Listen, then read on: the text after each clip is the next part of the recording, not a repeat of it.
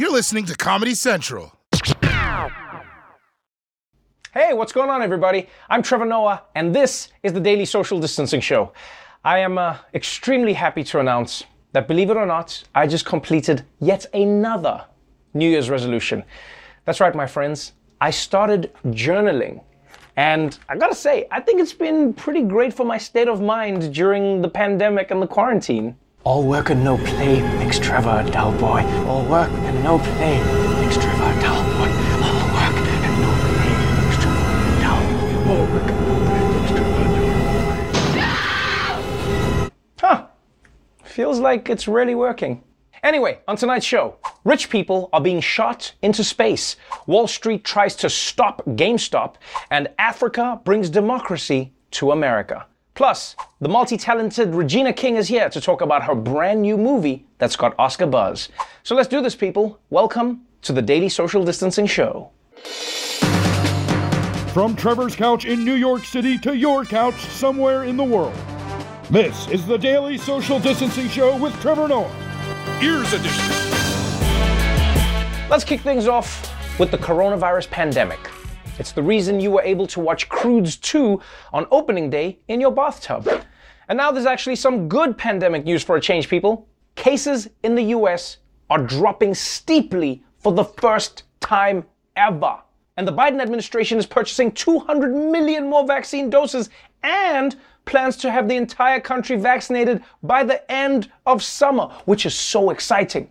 It means I'll be vaccinated just in time for apple picking. I'm partying. I mean partying at like the coolest orchards. I mean clubs. I go to the clubs. You know, I don't I don't pick apples. And while there are still problems distributing the vaccine, some medical providers are getting creative to make sure that not a single dose goes to waste. A snowstorm that snarled traffic in Oregon ended up being a blessing in disguise for drivers who ended up being in the right place at the right time. That is because also stranded in that very same storm was a group of healthcare workers who had been administering vaccines. The workers had six doses with them and were worried the doses would go bad before they made it back. So they started giving out vaccines to others. Among those who were vaccinated was a sheriff's office employee who had been trying to uh, get to the vaccine site when the storm hit. Okay, now that that's a pretty dope story. Imagine being caught in a storm and lucking into a COVID vaccine. That is officially the best thing to happen on a road in Oregon. I mean, normally when you get stuck out there, you just die of dysentery. Then you got to restart. Now, some of the drivers they asked chose not to get vaccinated. And honestly, I get that. I mean, if some stranger in a van offered to give me a shot, I would also say no. I learned that lesson when I was a kid. Yeah, you can only fool me so many times, Mr. Barry. You're not my uncle. But I do think that there's an important lesson here for everyone. Whenever there's a blizzard, get in your car and drive around until you stumble on someone with extra vaccines. And that, my friends, is Trevor's safety tip of the day. Moving on to travel news. If you're already planning your first post pandemic vacation, maybe you've been thinking about a flight to Paris, you know, to visit the museums, or a trip to New York to see Broadway, or a trip to Narnia because you don't know that that's not a real place. Well, for some real adventure seekers, they're planning a way more unique getaway. And three very rich men will make up the first crew of private citizens to blast off to the International Space Station. It will cost each of them $55 million to fly on a SpaceX rocket and spend eight days on the orbiting lab next year. The men were introduced yesterday. They are 70 year old real estate entrepreneur Larry Connor of Ohio. He will be the second oldest person to fly in space. The chief executive of a Canadian investment firm, Mark Pathy, will also be part of the crew, as will Israeli businessman Eytan Stibbe.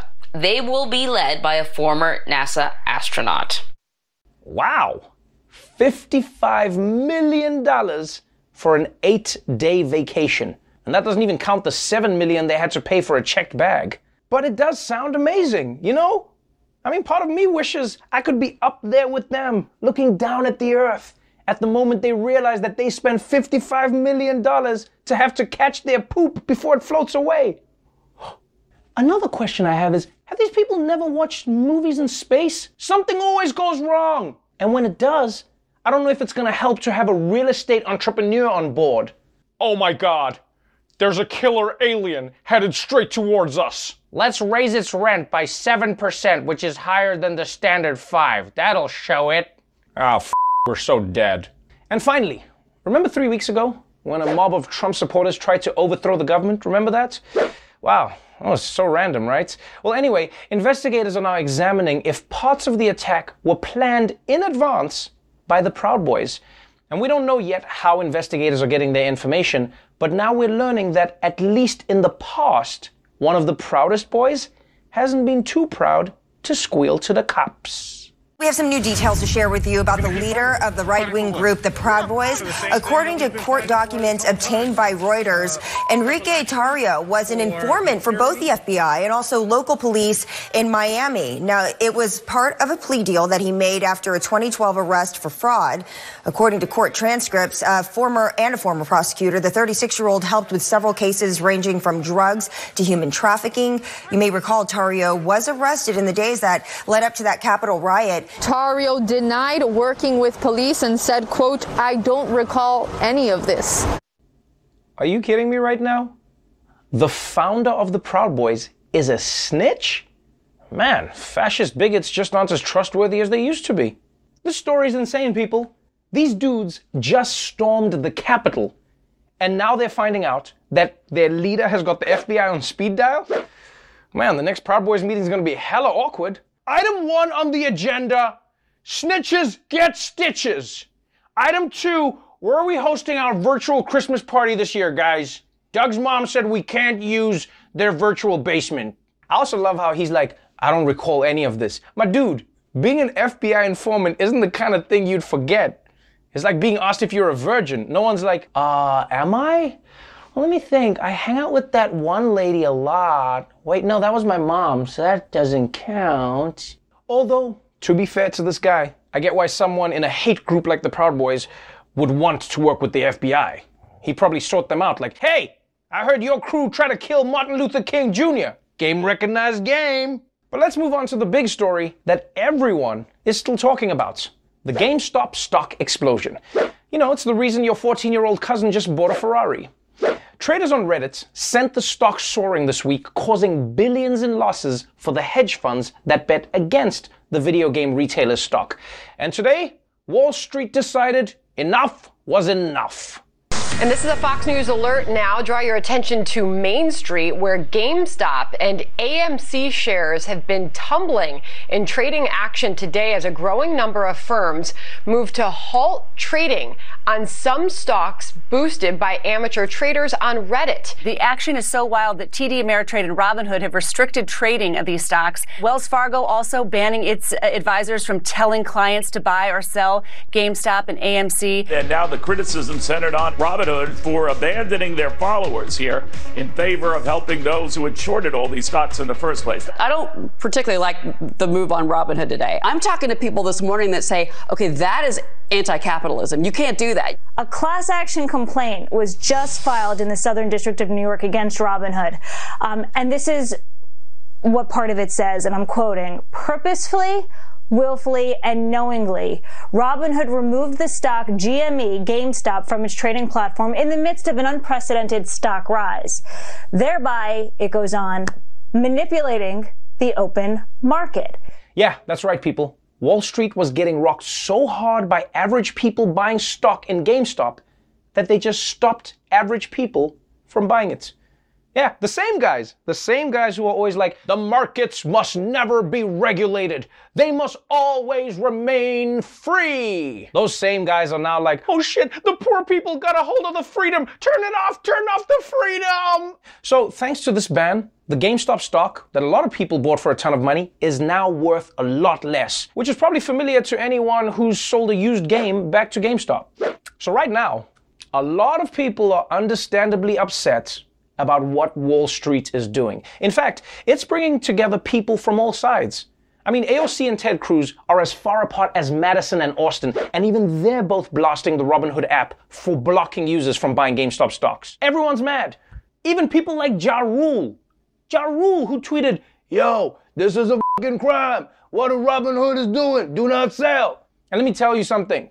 when the guy who did the Fyre Festival thinks that you're a fraud, man, and you're doing some shady shit. Now, please don't get me wrong, this story is huge and it's complicated. So complicated that we wanted to bring on someone to talk about it more with us to help you and me understand. So, earlier today, I spoke to Doug Henwood. He's an expert on the intersection between economics and politics. He's also the host of a radio show called Behind the News and the author of Wall Street How It Works and For Whom. We talked about the whole GameStop surge and what's really going on behind the curtain. Doug Henwood, welcome to the Daily Social Distancing Show. David, good to be here uh, from a distance. Yes, yes, indeed. And it's it's a perfect time for you to be here. You have really established yourself as somebody who is not just aware of the market and participates in the market, but also calls Wall Street out for what it really is. The biggest story right now is GameStop, Wall Street, hedge funds, and just a lot of money that is nowhere and yet everywhere. In the shortest way possible, how would you break this down to somebody who had no idea what was going on? most people, most civilians who don't really know the markets very well, have the sense that it's all a big racket, kind of ludicrous, not that different from the casino. Like all this image that Wall Street likes to cultivate about itself, that it's rational and it's allocating capital efficiency and all that efficiently and all that. It's just nonsense. It's not doing any of those things. It does a little of it, but mostly it's just a, a, a game to try to outwit your competitors, um, people on the other side of a trade, whatever, uh, and uh, run away with the most money. It's just uh, there, there's nothing terribly rational. It's driven by emotions and psychology and fear, and, and most recently, over the last uh, year or so, by a gusher of something like $3 trillion in Federal Reserve money, which has uh, been powering the markets. So it's um, that sense that a lot of people have that uh, this is all a bit of a racket is completely accurate. So it seems like like you're saying, it's like basically people came into the casino and said, we're going to play against the house and we're going to make a lot of money. What's interesting here is a market that is oftentimes termed free and capitalistic has now been stopped. Uh, can you explain that element? Why why was the why was it stopped? Have these people broken the rules? Have they have they done anything wrong? Well, I think there are a couple of things going on. One is, you know, these redditors, they're just the wrong kind of people, but they're playing the same game that Wall Street does. And they're they're um, getting together, talking up a stock, talking down a stock, trying to figure out the other guy's positions, looking who's weak, attacking them. Uh, they do Wall Street professionals do this sort of thing all the time, um, and I, I, think it's very funny to hear their professions of outrage that uh, this is just not moral. You know, it's not fair. It's like the markets are, uh, you know, supposed to be, you know, on the up and up, and these guys are not playing fair. That's just utter nonsense. Uh, they're just the wrong kind of people. But I think the other thing is, yeah, they just um, are trying to protect their own, uh, and. Um, Oh, uh, Robinhood, although likes to present itself as the you know, democratic uh, institution, uh, the democratic broker for the masses, are going to overturn the Wall Street order, uh, it's deeply plugged into the Wall Street establishment.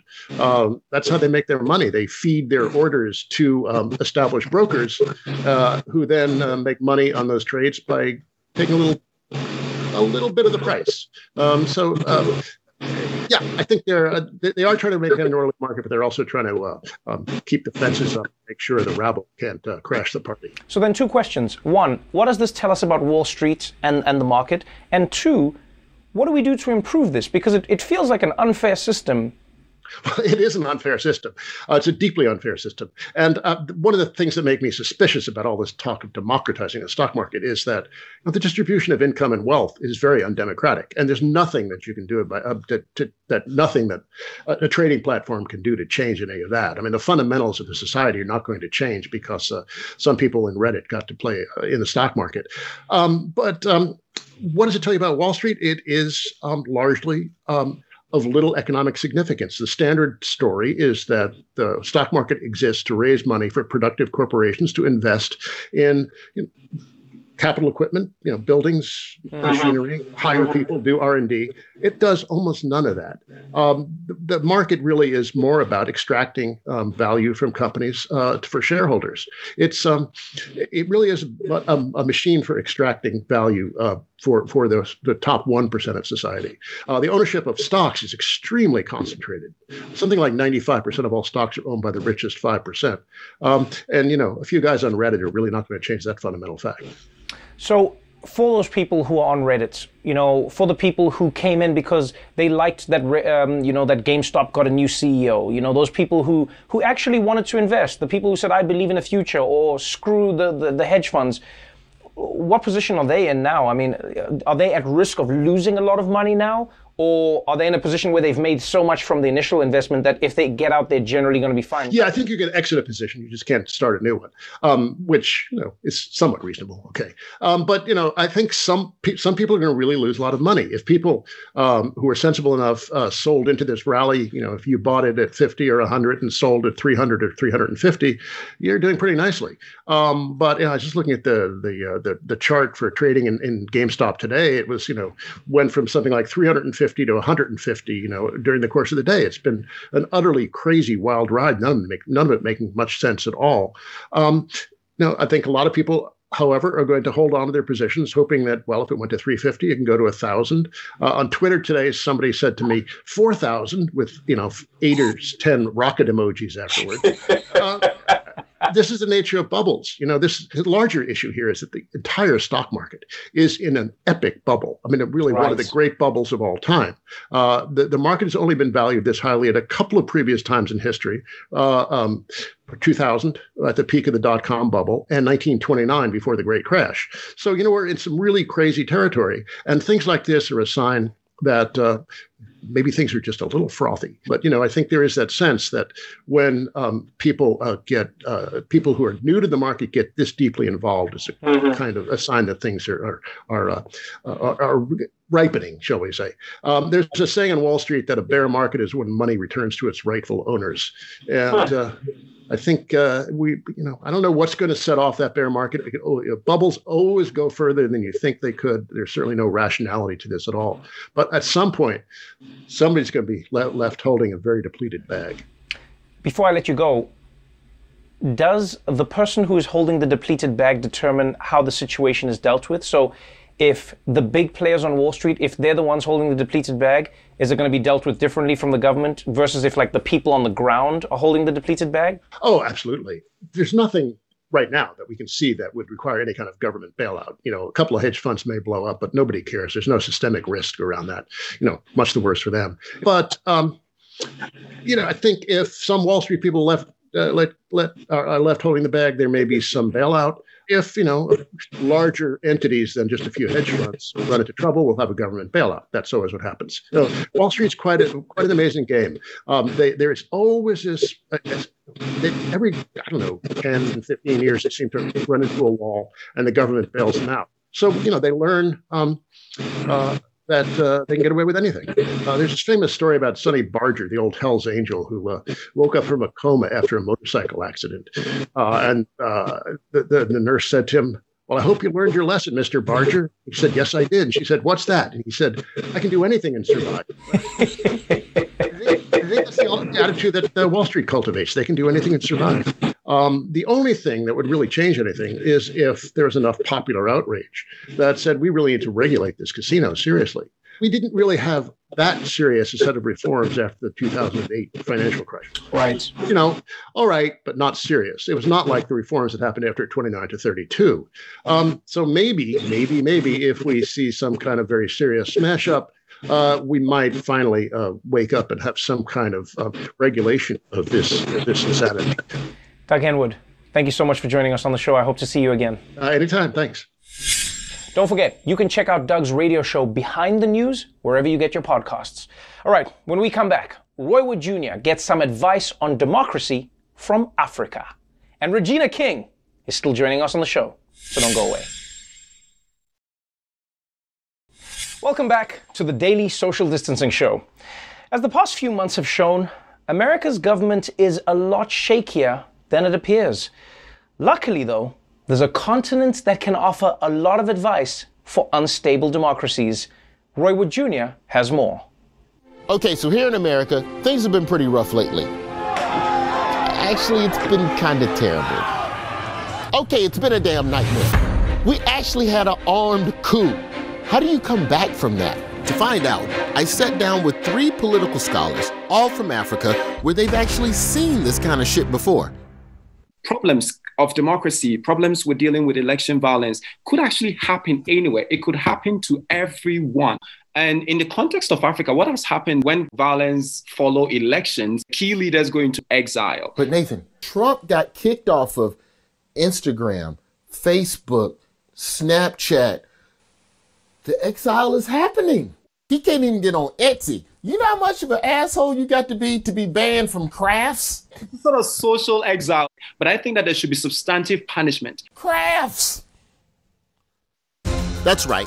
Trump needs real punishment. And I know his supporters are saying, can't we just let it go? Trump's gone. He waved and got on the helicopter like Godzilla going back into the sea at the end of the movie. But it turns out that letting it go is exactly the wrong thing to do. We may think that January 6th may be kind of this critical juncture where the unfathomable has happened and therefore we will do things differently. And that usually doesn't happen. What happens is people will say, okay, it's time to heal and it's time to forget and move on. And therefore, never holding people accountable and never deconstructing the institution that allows such violations to take place. That's that's how you stop racism. You have a terrible moment, and then at a sporting event, you have a moment of silence, and then a month later, you act like that shit never happened. That is very dangerous, particularly. We put black squares on our Instagrams. Unfortunately, these experts say if we're going to avoid a coup pardon, well, America's going to need a whole laundry list of constitutional amendments. You need a universal voters' roll, a elections management body. Building systems that are for the people, by the people, working with the people. Take a look at you know security institutions. Taking a look at uh, the the financing of politics. That's fine, but we got to keep the electoral college, right? The electoral college exists in order to keep white Southerners within the United States by empowering them so much uh, that they would be able to maintain a system of segregation and pseudo slavery. No, the Electoral College, I'm going to push back a little bit. The Electoral College was actually the reason that the Electoral College was. It's got college in it though, so it sounds smart. I'm sorry, I didn't mean to cut you up. Respectfully.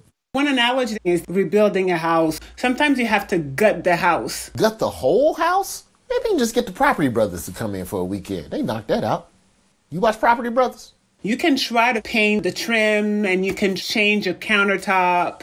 Um, but ultimately, there needs to be a moment of reckoning. Damn. Sounds like this isn't the kind of thing two clones on HGTV can fix in an hour. It may be the worst fixer upper that we've ever seen. There must be something we're doing right. Right? Good thing of January 6th was the Georgia election result. And that is the result of decades of work and political mobilization and constituency building. And so if you replicate the work that created the Georgia result all over the United States, then you know, there's possibly a good foundation to build from. That's the American dream. And the thing about the dream, though, is that you can't lie down and nap and expect it. You need to work for it. Yes, I get it. I got to work for the American dream. I see now how annoying it is for someone to tell you that. Wow. Which brings up one question. After all the bullshit that America has put African nations through, how good does it feel to look at the TV screen and tell America that they need to get their shit together? It feels amazing. What's that German word? Schadenfreude. Trump was referring to African countries as shithole countries. Now, tell me, who is the shithole country? Hold on, this is my country you're talking about now. Well, you see, democracy is hard, guys. It's not just hard for us, it's hard for you too. Well, America, sounds like we got our work cut out for us. Sorry, I mean, you have your work cut out for you. Because I got a backup plan. How much to get one of them African citizenship passport joints? Is that what you got out of this conversation? Who's single? Which one of y'all single? We can organize you an ancestral visa of some kind. Oh, bet. All right, then. I'm out. We ain't got to talk no more. Appreciate y'all. I'm going to just leave America. That's the easiest thing to do. That's what we should have done. The, the, why didn't y'all just tell me that shit in the first place? Bitch, I'm gone. Should we tell him about our local dysfunctions as well? Well, I mean, he should just come home. Hang on, what? Y'all got what? Nothing. Nothing. just- It's great. It's very sunny. Welcome. Thank you so much for that, Roy. All right, when we come back, Regina King is on the show to tell me about the nights that Muhammad Ali, Sam Cooke, Jim Brown, and Malcolm X all spent together. You don't want to miss it. Welcome back to the Daily Social Distancing Show. So, earlier today, I spoke with Oscar winning actor Regina King. She just directed her first feature film, One Night in Miami, about the night that Muhammad Ali, Sam Cooke, Jim Brown, and Malcolm X spent together. We talked about that and more. Regina King, welcome to the Daily Social Distancing Show. Man. Hi, Trevor. Hi, Regina. How are you? I, you know, I'm I am I am just trying to bend with the wind. Right, right. I feel like that's that's the motto of your life. Ever since I've had the pleasure of knowing you from afar as a person and then being able to stand next to you while you're holding golden awards at award shows, you have always seemed like somebody who goes, I'm doing what I can do, to, you know, defined by the circumstances that I'm limited to, but I'm just going to keep doing what I can do. And man, have you been doing it. Well, thank you. But yeah, that is kind of my motto. I'm just doing my best. Doing your best is an understatement, Regina. You have an Oscar, you have a Golden Globe, you have a record four Primetime Emmy Awards. You, are doing more than everyone's best, in my opinion. And uh, now you're stepping into the world of directing in a major way. Most people direct, and we don't know that they're directing. You stepped in, and already people are saying, "Man, this uh, this film could be in the world of Oscars." Before we talk about the buzz, let's talk about the story. One night in Miami, four legends. What did you think that you could tell in this story that would just give us, I guess, a reimagining of who all these people are?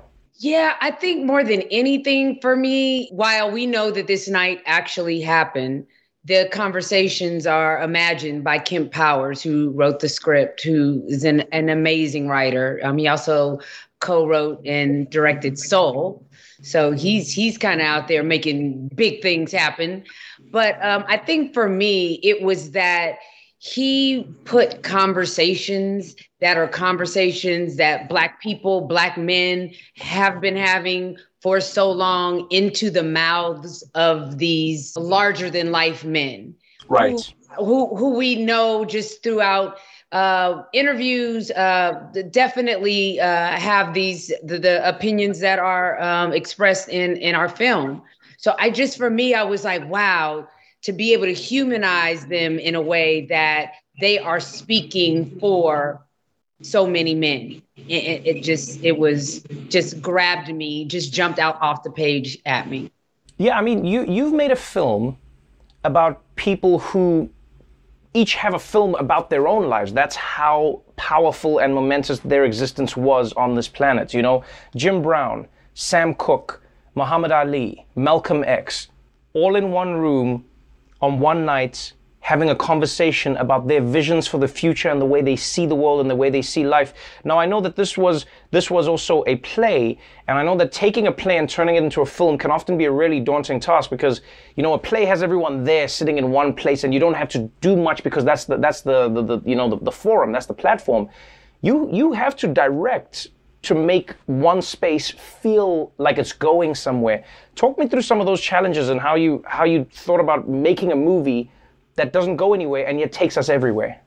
Well, I think uh, I, the, the dialogue was the star of the film to me. And, you know, so Kemp did all of that heavy lifting. And I just always felt like the right actors, powerful actors who really understood uh, what they were taking on would be half the battle, you know, right there. And then from there, just I, I wanted to get out of the way of of of the of the story you know like sure i wanted it to be a visual experience but not so much that the camera would distract so yeah just lots of conversations and preparation ahead of time to just uh allow the dialogue to be the star and allow everything else to just kind of cradle that dialogue and just allow the audience to sit there in it and and be be there with these men one of the things I've truly appreciated about you throughout your career is that you are an artist. There's no denying, though, that you are also a trailblazer. You know, this movie was the first movie by an African American woman director to get into the Venice Film Festival, which seems crazy. I mean, it's 2021 now, but this was the first time that that ever happened. And so I'm sure a lot of people look to you and go like, man, okay, you, you you're making films now for all the black women, and you you you succeed for all black women, and you fail for all black women. How are you able to create creatively without stressing about that burden that you can feel, you know, some sections of society putting on you, whether it's the media or whoever it may be, going like, Regina, you do this for every black woman, or you fail for every black woman. Yeah, I mean, it, it's it's kind of like always a a, a dance because it's very easy to just get consumed with that energy or that um, narrative that it does exist. It, I mean, it is true. I mean, we don't get the opportunity as Black people to fail up. You know, if if we mess up, you know, that's pretty much it. Usually, we don't get another chance. So I I do. Um, uh, uh, recognize that. And sometimes it does feel like um, it, it, it feels kind of weighty. Sometimes right. you know, I speak to other people that I know feel the same way, but in that I feel like that the, God wouldn't have brought me to it if I wasn't going to get through it. So right. I know that I must have been designed for this moment. So I'm I'm figuring it out along the way when those anxious moments come.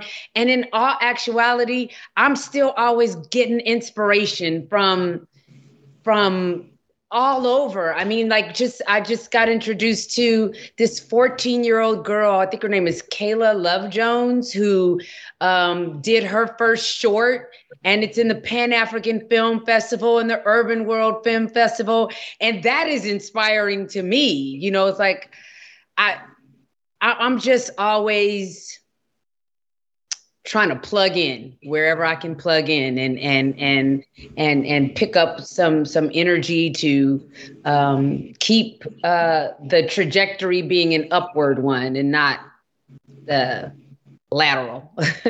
I've said this to you before and I'll say it again. I don't know how you stay as humble as you are with all the gold trophies you have. I would have all the trophies in my car all the time and I'll just be cutting people off holding trophies out the window if anybody said anything because you truly are a legend who is still living, and uh, we're excited for the next chapter of your journey, which is directing. Regina King, thank you so much for joining me on the show. I appreciate you, Trevor Noah. Don't forget, One Night in Miami is available right now on Amazon Prime. All right, we're going to take a quick break, but we'll be right back after this. Well, that's our show for tonight, but before we go, I wanted to remind you that the coronavirus is as bad as it has ever been and our first responders are out there fighting to save people's lives. Now, if you can help these first responders out in any way, then please consider a donation to First Responders First, which offers first class medical and psychological treatment for the first responders themselves. Find out more at the link below. Until next time, stay safe out there, wear a mask, and remember, money isn't real. So send yours to me and I'll get rid of it for you. The Daily Show with Trevor Noah, Ears Edition. Watch The Daily Show weeknights at 11, 10 Central on Comedy Central and the Comedy Central app. Watch full episodes and videos at thedailyshow.com.